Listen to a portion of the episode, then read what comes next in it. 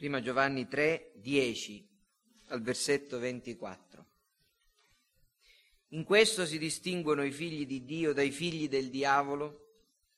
Chiunque non pratica la giustizia non è da Dio, come pure chi non ama suo fratello. Poiché questo è il messaggio che avete udito fin da principio, che ci amiamo gli uni gli altri, non come Caino che era dal maligno e uccise il proprio fratello. Perché l'uccise? Perché le sue opere erano malvagie e quelle di suo fratello erano giuste. Non vi meravigliate, fratelli, se il mondo vi odia. Noi sappiamo che siamo passati dalla morte alla vita perché amiamo i fratelli. Chi non ama rimane nella morte. Chiunque odia suo fratello è omicida. E voi sapete che nessun omicida possiede in se stesso la vita eterna. Da questo abbiamo conosciuto l'amore Egli ha dato la sua vita per noi. Anche noi dobbiamo dare la nostra vita per i fratelli. Ma se qualcuno possiede dei beni di questo mondo e vede suo fratello nel bisogno e non ha pietà di lui, come potrebbe l'amore di Dio essere in lui? Figlioli, non amiamo a parole né con la lingua, ma con i fatti e in verità. Da questo conosceremo che siamo della verità e renderemo sicuri i nostri cuori davanti a Lui, poiché se il nostro cuore ci condanna, Dio è più grande del nostro cuore e conosce ogni cosa.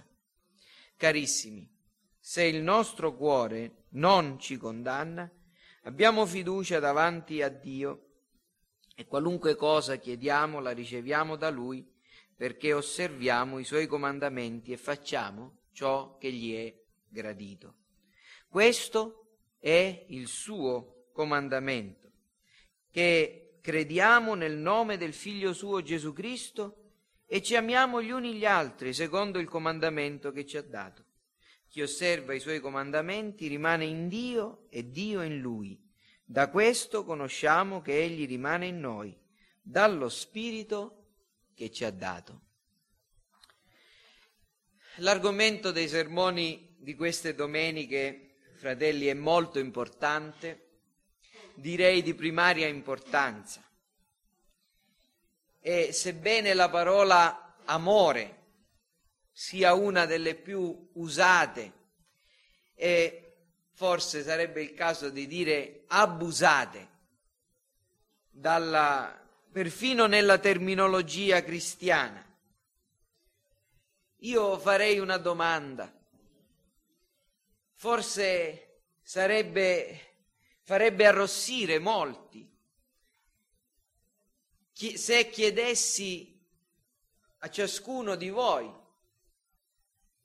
di definire cos'è l'amore cristiano. Cos'è l'amore cristiano? Ricordo che quando ero ragazzo c'era una serie di vignette piuttosto popolare eh, dove c'erano due eh, amorini, due bambini, due pupazzetti disegnati e si trovavano sotto la scritta amore è e poi dei puntini. Ricordate anche voi, eh?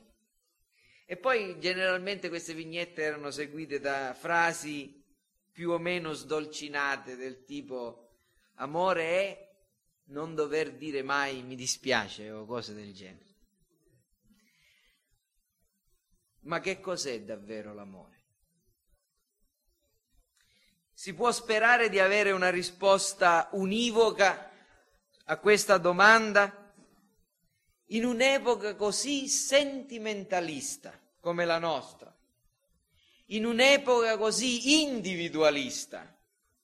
Temo che se si pone questa domanda noi avremo tante risposte diverse quante sono le persone che risponderanno. Che cos'è l'amore? Ora, nel cercare di rispondere a questa domanda non vi darò il distillato dei miei pensieri, non cercherò di esprimere pensieri poetici per definire cos'è l'amore, in modo che possiate andare a casa dicendo quanto è stato profondo il pensiero del pastore Ulfo questa sera. No, cercherò di aiutarvi a comprendere almeno, e credetemi fratelli, questo è quello che conta, cosa sia l'amore cristiano e quali siano le caratteristiche dell'amore di cui parla l'Apostolo Giovanni. Nei sermoni precedenti vi ho fatto osservare che Giovanni spiega come l'amore fraterno sia segno della nuova nascita e della conversione. E nei due versetti che questa sera considereremo, per l'esattezza i versetti 16 e 17, Giovanni parla dell'amore cristiano, prima di tutto in senso generale, e poi lo applica all'aspetto particolare dell'amore verso coloro che ci sono più vicini, l'amore verso il prossimo, verso i fratelli. Ora, Velocemente guardiamo per un istante il testo, vi voglio fare notare alcune cose importanti, poi vi darò l'insegnamento di questo testo. Questo è il metodo che sto usando ultimamente. Prima di tutto osserviamo una cosa. Giovanni, vi dicevo, parla dell'amore cristiano in generale. Da questo abbiamo conosciuto l'amore. Eh, l'articolo determinativo qualifica un tipo di amore speciale, particolare, l'amore. Questo articolo determinativo noi lo troviamo anche nel greco, nell'originale, quindi possiamo parafrasare, rendere questa frase con altre parole in questo modo. Da questo noi abbiamo conosciuto un tipo speciale d'amore, l'amore con la A maiuscola per intenderci. E questo è quello che sta cercando di dire Giovanni. L'amore che è più sublime, quello di natura più pura e di più alto grado, l'amore perfetto, assoluto. Qui Giovanni sta parlando di questo, perciò teniamolo in considerazione. La seconda cosa che vi voglio fare osservare è che Giovanni dice con chiarezza che Gesù Cristo e l'opera che lui ha compiuto è la manifestazione di questo amore sublime. Da questo abbiamo conosciuto l'amore. Egli ha dato la sua vita per noi. Questo amore sublime, purissimo, intenso, perfetto è stato rivelato in un modo speciale, in un modo completo, in un modo perfetto da una persona speciale. Quella persona che ha deposto la sua vita, che ha dato la sua vita, letteralmente ha deposto la sua vita per noi una persona speciale, la parola fatta carne, Gesù Cristo. E questo amore puro e intenso, perfetto, in, nel grado sublime, è stato manifestato in un gesto. Il fatto che Dio ha dato il suo figlio, che Gesù Cristo, la parola fatta carne, ha deposto la sua vita e l'ha fatto per noi. Una persona speciale ha fatto un'azione, un gesto estremo, speciale, in favore di persone niente affatto speciali. Ha dato la sua vita per noi. Qui ritorna quello che Giovanni aveva detto all'inizio del capitolo 2, noi abbiamo un avvocato presso il Padre, Gesù Cristo il giusto, egli è il sacrificio propiziatorio per i nostri peccati e non solo per i nostri, ma per quelli di tutto il mondo. Quindi questo amore sublime, perfetto, la più alta manifestazione dell'amore, la persona di Gesù Cristo che depone la sua vita per persone come noi, per peccatori. In questo è manifesto l'amore. E poi Giovanni dice ancora che questo, questa manifestazione di un amore così sublime nel sacrificio, nel dono della vita di Cristo, ci obbliga a imitarlo, all'emulazione. Leggete insieme a me, da questo abbiamo conosciuto l'amore, egli ha dato la sua vita per noi, anche noi dobbiamo dare la nostra vita per i fratelli. Cioè, vedete che è lo stesso verbo, anche nel, nell'originale è lo stesso verbo, letteralmente possiamo dire egli ha deposto la sua vita per noi, anche noi dobbiamo deporre la nostra vita per i nostri fratelli. Giovanni ci sta dicendo questo è il sommo amore, Cristo ha deposto la sua vita, noi dobbiamo fare la stessa cosa.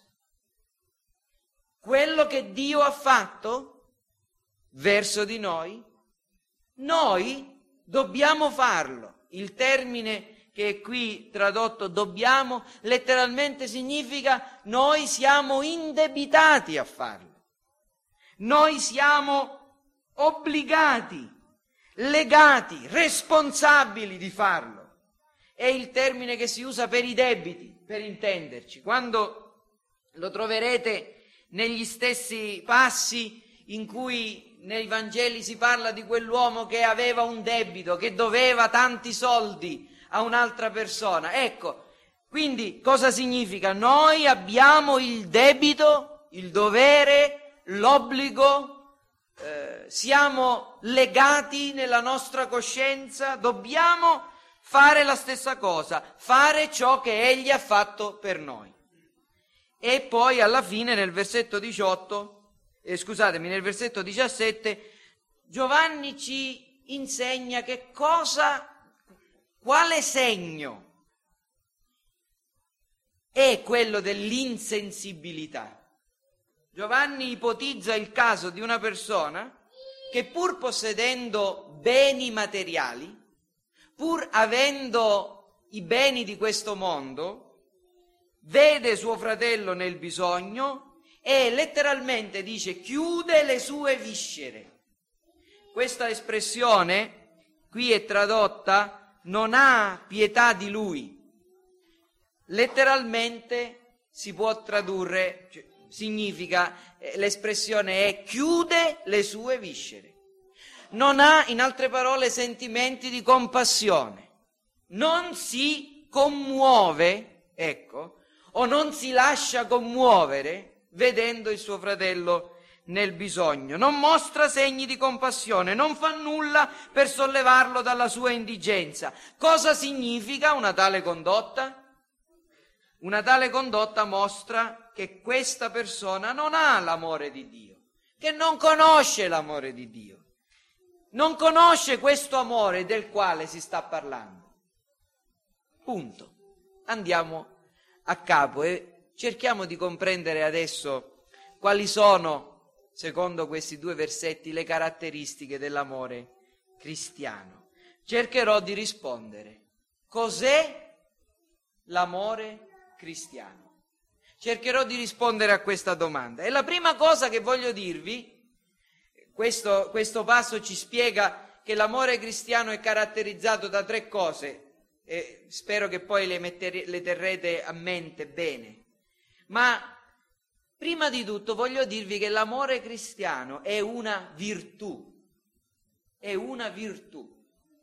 E qui ci sarebbe da arrossire anche un altro po' se ciascuno di noi dovesse cercare di rispondere a che cosa significa il, questa parola.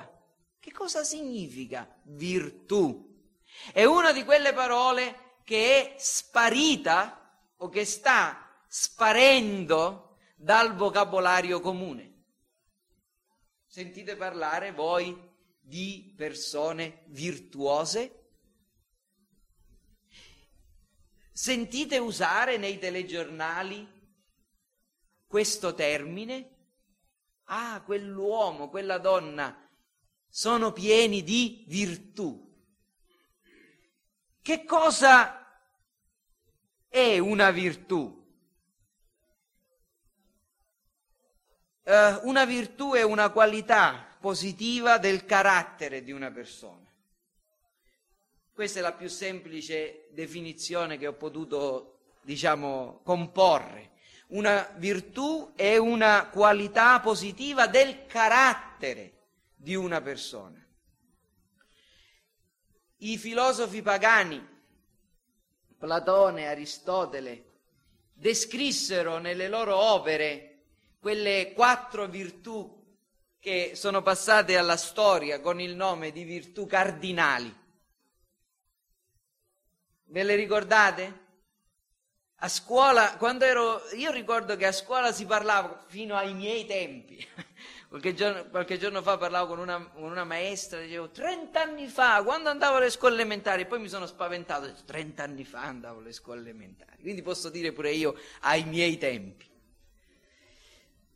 Si parlava ancora di queste cose. Ricordo che eh, ci insegnarono quali sono le virtù cardinali. Ve le ricordo velocemente. La giustizia o la rettitudine, la saggezza o la prudenza, hm? il coraggio o fortezza, la moderazione o temperanza, oggi si userebbe un'altra parola, self-control, autocontrollo. Queste erano le quattro virtù cardinali cosiddette, perché dalle quali discendevano tutte le altre, che i filosofi pagani descrivevano come le componenti di un uomo, di una persona virtuosa, appunto, di un buon uomo di una buona donna, retto, coraggioso o coraggiosa, prudente, saggio, moderato, che si sa controllare.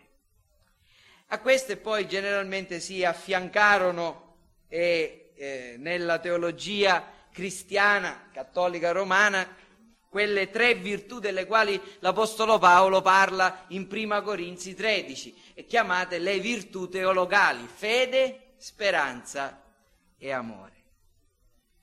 Ora, quello che questa, questa sera voglio dire, e, e, e, sto insistendo un pochino, leggermente, ma ho, ho finisco subito su questo argomento, sul fatto che la, l'amore è una virtù, è perché generalmente noi siamo portati a considerare che l'amore è un sentimento, cioè l'espressione di una parte della nostra, della nostra anima che ha a che fare con ciò che ci piace, che si esprime che, o che non ci piace, che si esprime in, un cer- in una certa direzione, in certi momenti della nostra vita, in certe occasioni.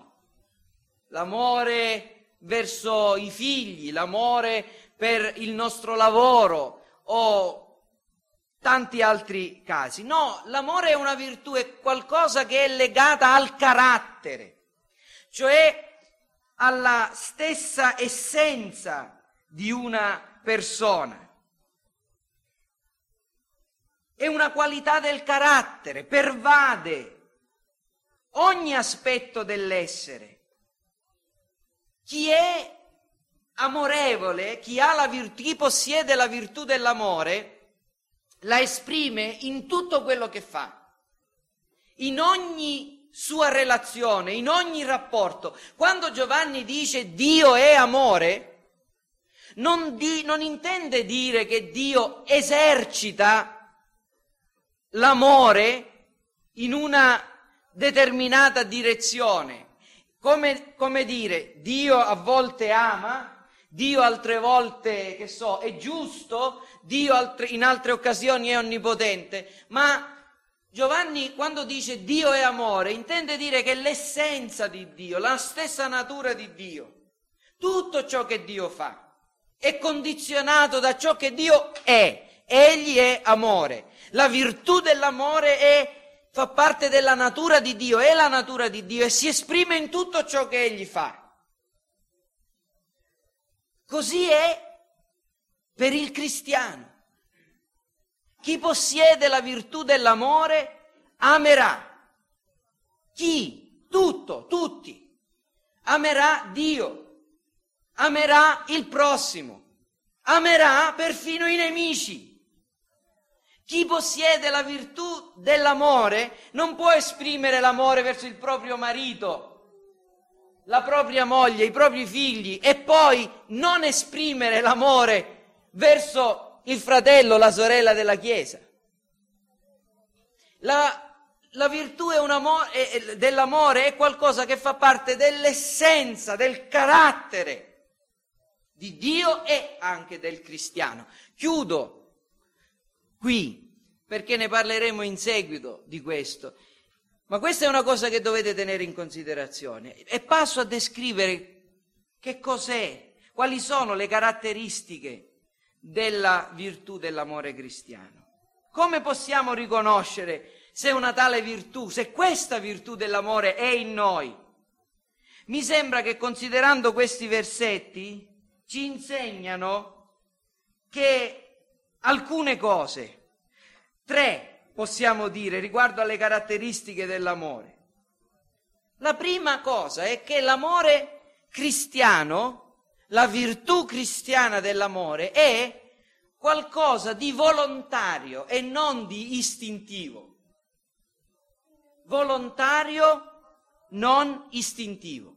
Noi abbiamo letto qui che Egli ha dato la sua vita per noi. Noi conosciamo l'amore, comprendiamo cos'è l'amore dal fatto che Egli ha dato la sua vita per noi.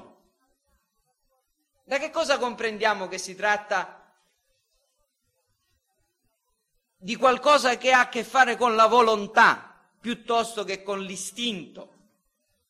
Noi generalmente consideriamo l'amore, confondiamo no? l'amore con quel eh, senso di gradevolezza che troviamo negli altri, no?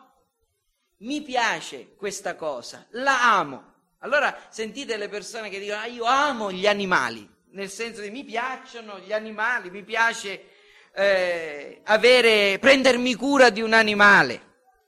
Vedo quella persona,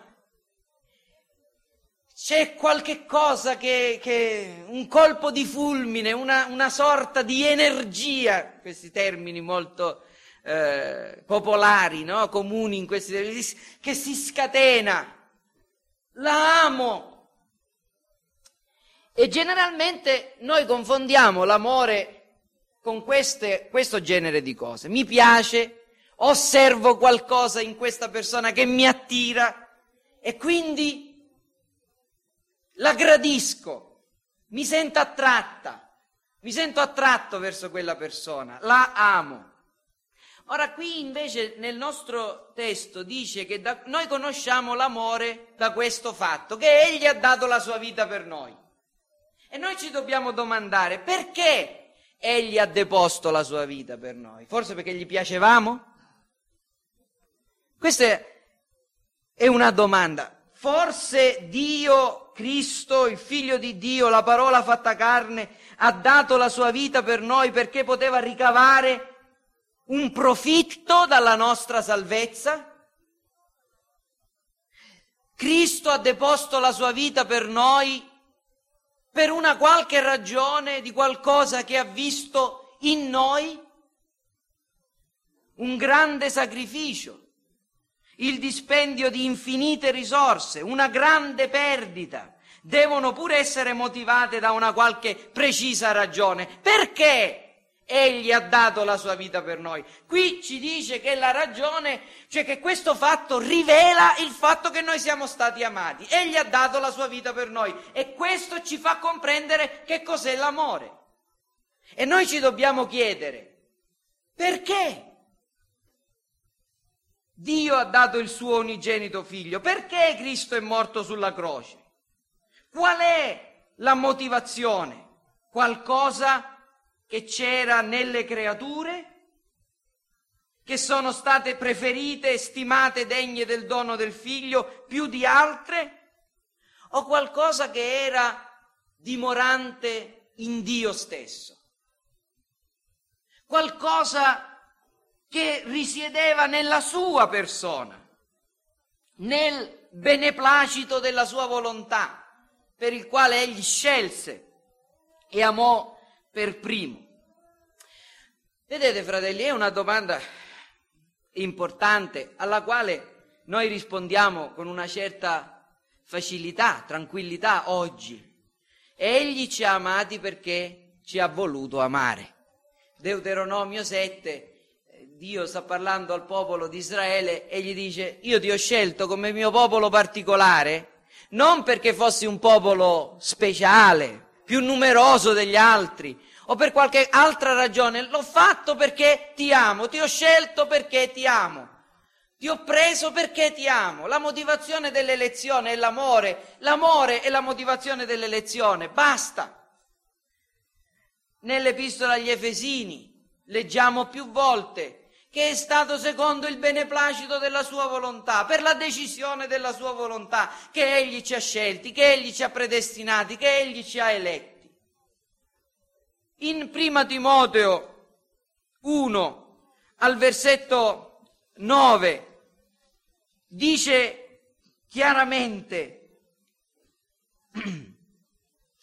Seconda Timoteo 1:9 Egli ci ha salvati e ci ha rivolto una santa chiamata non a motivo delle nostre opere, ma secondo il suo proposito e la grazia che ci è stata fatta in Cristo Gesù fin dall'eternità. Perché Egli ha dato la sua vita per noi? Non a motivo di qualcosa che noi avessimo fatto, non a motivo delle nostre opere, non a motivo di qualcosa che c'era dentro di noi, che abbia attratto suo, la sua attenzione, ma per una decisione della sua volontà. Cos'è l'amore cristiano? L'amore cristiano è volontario, è la determinazione della sua volontà, è l'espressione del suo carattere. Jonathan Edwards direbbe l'emanazione del suo carattere. Quindi la prima caratteristica dell'amore che noi impariamo da dal fatto de, che Cristo è stato dato per noi, che Egli ha, dato, ha deposto la sua vita per noi, è che è qualcosa di volontario, che ha a che fare con la volontà piuttosto che con il sentimento, piuttosto che con qualcosa che noi osserviamo nell'altro. E, fratelli, questo è l'amore che noi dobbiamo avere verso gli altri. Perché io devo amare il mio fratello, il mio prossimo? Perché? Per una sola ragione. Perché questo è il comandamento di Dio. Perché questo è il comandamento che noi abbiamo ricevuto da Lui. Io non vi devo amare per altra ragione se non per il fatto che amare il mio prossimo e cominciando ad amare i miei fratelli, i membri della mia Chiesa, è qualcosa che glorifica Dio, onora Dio, è giusto dinanzi a Dio, Dio lo vuole, Dio me l'ha ordinato. Prima di tutto e soprattutto dobbiamo concepire l'amore cristiano in questo senso. Qualcosa che ha a che fare con la volontà Così come Dio ha amato noi per qualcosa che era in se stesso, noi dobbiamo amare il nostro prossimo per qualcosa che è in Dio. La sua volontà è che noi ci amiamo gli uni gli altri. Capite cosa intendo dire, no? Io non devo amare il mio fratello per qualcosa che c'è in lui, cioè, se io ho questa concezione che Dio mi ha amato per qualcosa che è, ha visto in me, chi amerò tra voi? Solamente coloro tra i quali vedrò qualcosa che attira mia, il mio bene, il mio sentimento.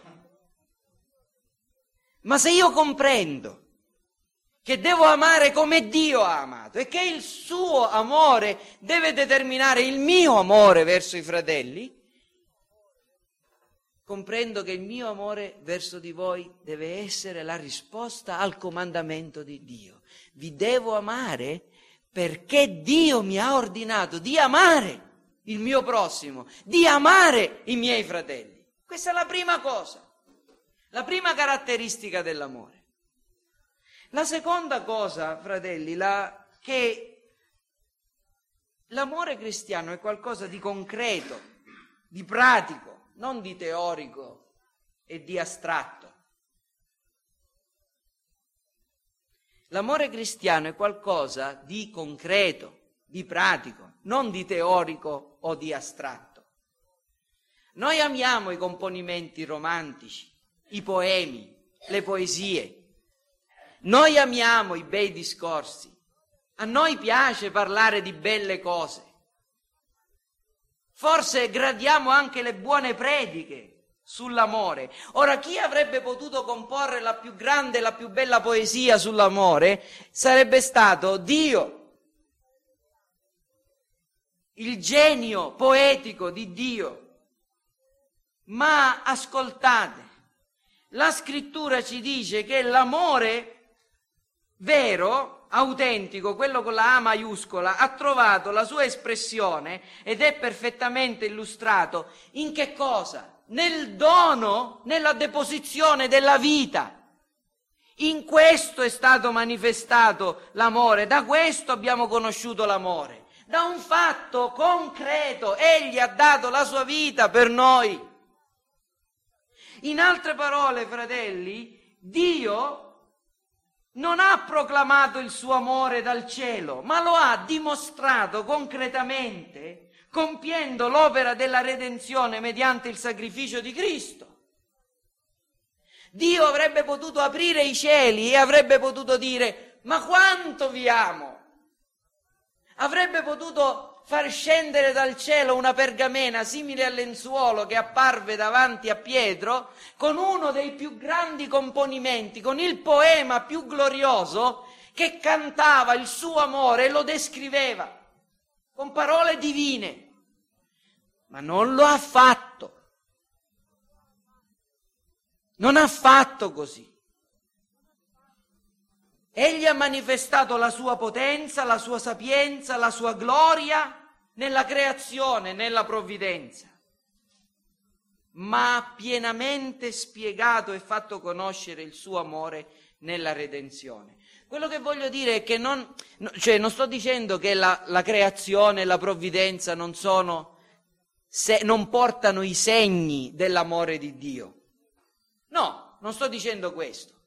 Sto dicendo però che sebbene contemplando l'opera della creazione e l'opera della provvidenza, possiamo comprendere qualcosa dell'amore di Dio. Soltanto contemplando l'opera della redenzione possiamo comprendere in un modo chiaro, in un modo pieno, per quanto è possibile a una creatura umana, che cos'è l'amore di Dio solamente guardando alla mangiatoia di Betlem, solamente guardando al deserto nella, della tentazione, solamente guardando all'insegnamento e alle opere compiute da Cristo nei tre anni del suo ministero, solamente contemplando l'angoscia del Getsemani e in particolare la morte in croce al Golgota, il diletto del padre che colpisce il figlio per salvare i peccatori. È lì, è in, è in Cristo che noi possiamo comprendere cos'è l'amore. Questo sta dicendo Giovanni. L'amore è qualcosa di concreto, qualcosa che porta chi ama a dare. L'amore cristiano, insomma, si misura da ciò che compie. Un grande amore compie grandi cose, dona molto, soffre molto, perde molto. Per questa ragione l'ipotesi di un cristiano benestante che vede il suo fratello nel bisogno e non lo soccorre è una assurdità. Vi ricordate di quella donna peccatrice che andò nella casa di Simone, il fariseo? E pianse sui piedi di Cristo, li unse con un olio profumato, li asciugò coi suoi capelli. Quell'uomo si scandalizzò ma Gesù disse che quella donna aveva amato molto. Da che cosa aveva capito Gesù? Da che cosa era dimostrato l'amore di quella donna? Da quello che aveva fatto. Da quello che aveva fatto. Fratelli, questo è l'amore cristiano. Noi possiamo parlare, parlare, parlare dell'amore e dire, fare i nostri componimenti, le nostre belle prediche, ma da che cosa si vede? Cosa, da che cosa si dimostra l'amore cristiano? Non dalle nostre parole, ma da quanto siamo disposti a fare, a dare, a perdere di nostro di nostro per favorire, per aiutare, per onorare il prossimo, a cominciare dai nostri fratelli. L'amore cristiano non è chiacchiera, è qualcosa di concreto. Da questo noi abbiamo conosciuto l'amore. Egli ha dato la sua vita per noi. Egli ha deposto la sua vita per noi. E la terza cosa, il, l'amore cristiano è accompagnato da sentimenti, non è freddo, non è distaccato, non è apatico. In altre parole, sebbene è l'esercizio della nostra volontà, sebbene è qualcosa di concreto che si manifesta con le azioni, con i fatti, non è soltanto questo, non è solo un moto della nostra volontà, non è soltanto qualcosa che noi facciamo, ma è accompagnato da sentimenti. Se l'amore cristiano non è sentimentale, non significa che non sia accompagnato da sentimenti. Al versetto 17 noi osserviamo, se lo volgiamo al positivo, che ci dice come si comportano coloro che possiedono davvero l'amore cristiano. Se qualcuno possiede dei beni di questo mondo e vede suo fratello nel bisogno e non ha pietà di lui, gli chiude le viscere, come potrebbe l'amore di Dio essere in lui? Se lo cambiamo, mettiamo al positivo, possiamo dire, se qualcuno possiede dei beni di questo mondo e vede suo fratello nel bisogno, e gli apre il cuore, si commuove, ha pietà di lui. Ecco, questa persona dimostra di avere l'amore di Dio in sé. Allargare il cuore, la compassione verso chi soffre. La compassione in sé da sola non è l'amore cristiano, perché si può mostrare compassione verso altri senza avere l'amore cristiano, ma l'amore cristiano autentico si manifesta con la compassione nei confronti di chi ha bisogno, di chi soffre. Di qu- quante volte del Signore Gesù Cristo è detto che egli fu mosso a compassione. Ora, questo, quello che voglio dire, fratelli, è che se noi vogliamo capire che cos'è l'amore cristiano, noi dobbiamo guardare la vita del nostro Signore Gesù Cristo. Basta. Le, il ministero del nostro Signore Gesù Cristo. E se vogliamo amare, E se vogliamo essere certi che l'amore di Dio è in noi, dobbiamo fare quello che ha fatto Gesù. Cosa significa amare? Significa fare quello che ha fatto Gesù. Se noi non facciamo come ha fatto Gesù, amiamo noi? No. Fratelli, una comprensione corretta dell'amore di Dio e della natura dell'amore cristiano è indispensabile se vogliamo vivere cristianamente.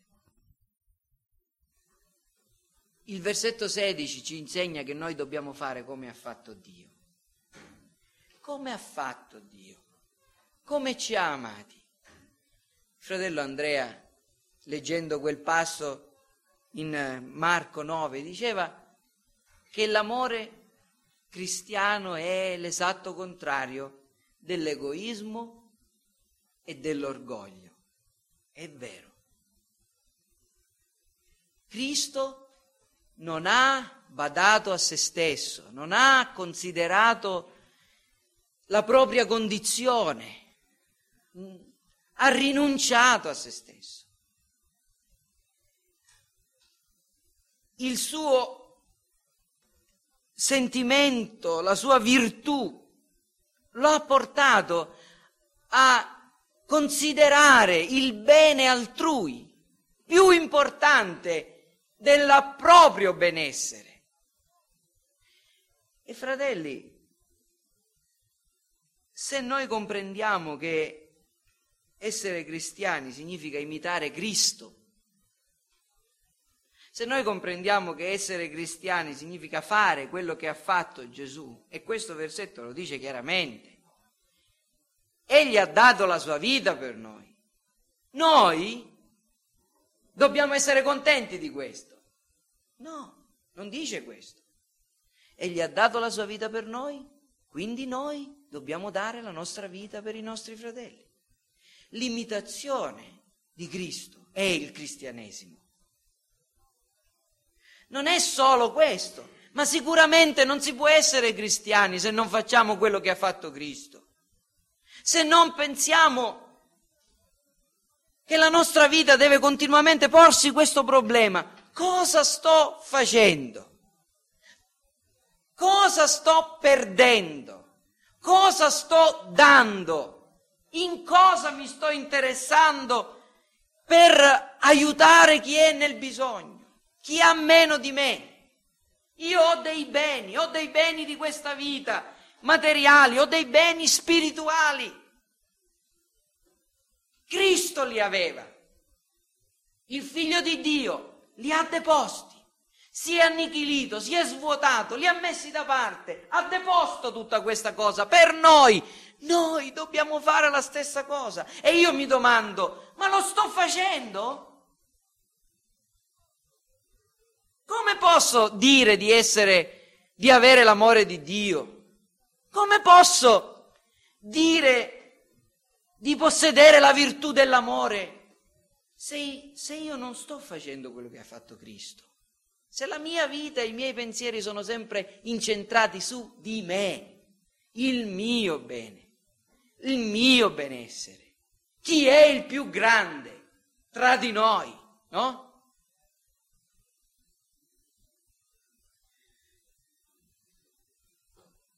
Qui c'è l'amore, Giovanni dice, egli ha dato la sua vita per noi e noi dobbiamo fare la stessa cosa per i nostri fratelli.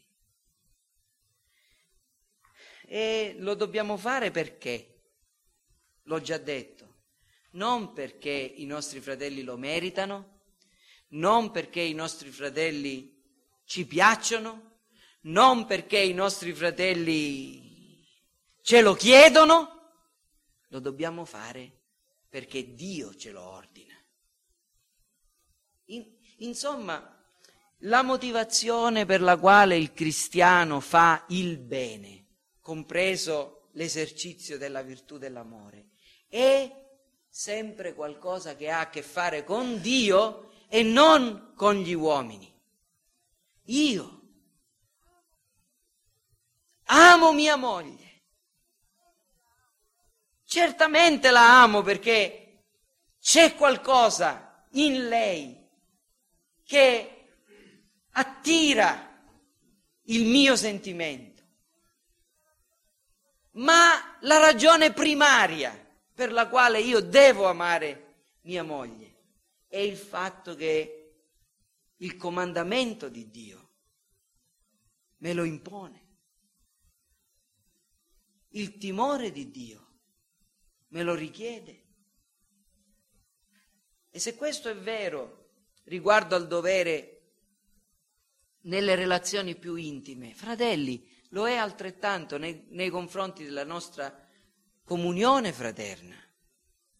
Io devo dare la mia vita per voi, voi dovete dare la vostra vita per me, noi dobbiamo dare la nostra vita gli uni per gli altri e qui è dimostrato l'amore, nella misura in cui noi lo facciamo, non nella misura in cui noi siamo egoisti e teniamo le cose che abbiamo per noi, ma nella misura in cui le doniamo e le diamo per gli altri, per i nostri fratelli.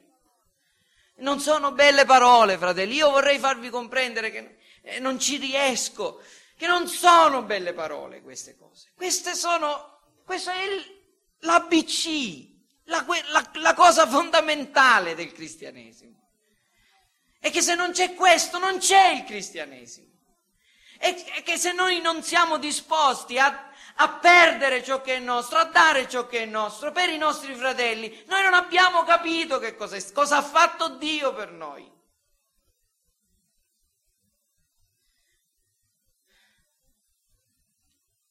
E l'amore cristiano fra tutte le virtù è la più eccellente la più eccellente. Questo è l'ultimo pensiero, fratelli. L'Apostolo Paolo parla dell'amore cristiano nel capitolo 13 della prima epistola ai Corinzi e comincia dicendo se io avessi tutta la sapienza, tutti i doni di profezia, parlassi le lingue degli uomini e degli angeli, dessi i miei beni ai poveri il mio corpo stesso a essere arso. Quindi lui parla lì della generosità, eh, de, de, de, della, eh, del coraggio, della sapienza. Se io non ho l'amore, questi doni straordinari non servono a nulla, non dicono nulla, non valgono nulla. Le virtù cardinali senza la virtù dell'amore, dove è assente la virtù dell'amore, non valgono nulla, non sono nulla, non contano nulla, non giovano a nulla. E l'amore è così. E comincia a descriverlo. Fratelli, forse qualcuno tra noi ha l'ambizione di diventare ricco Forse qualcuno tra di noi ha l'ambizione di diventare saggio.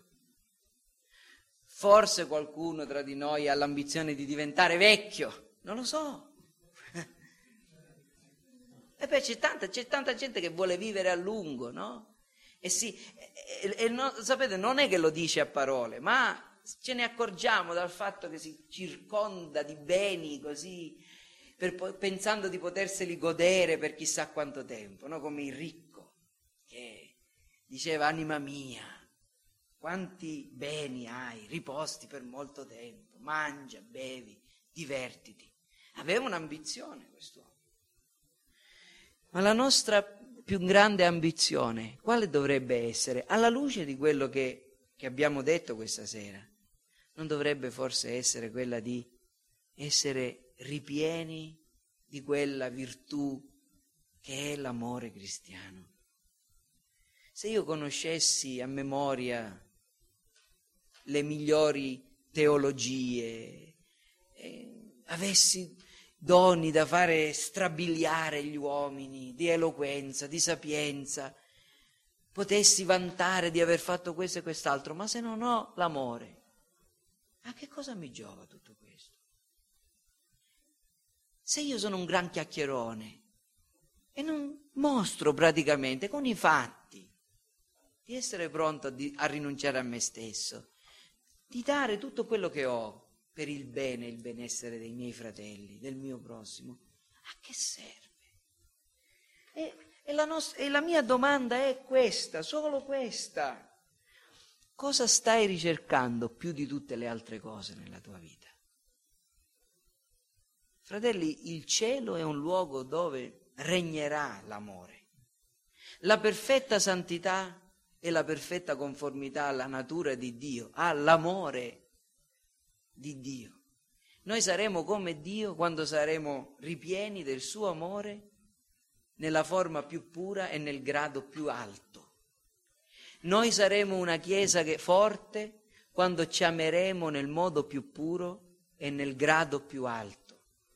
Noi saremo una buona testimonianza in questo mondo quando nei confronti dei nostri vicini di casa, dei nostri amici e dei nostri nemici mostreremo l'amore più puro al grado più alto. Come? Donando, perdendo, soffrendo per loro. Quando faremo quello che ha fatto Gesù? Quando non baderemo a noi stessi, ai nostri interessi, alle nostre prerogative alla nostra vita, ma la deporremo. E la mia domanda è questa, stiamo vivendo così? Ci concede il Signore di poter dire sì. E se non lo possiamo dire, ci concede il Signore di vergognarci e di ravvederci. Amen.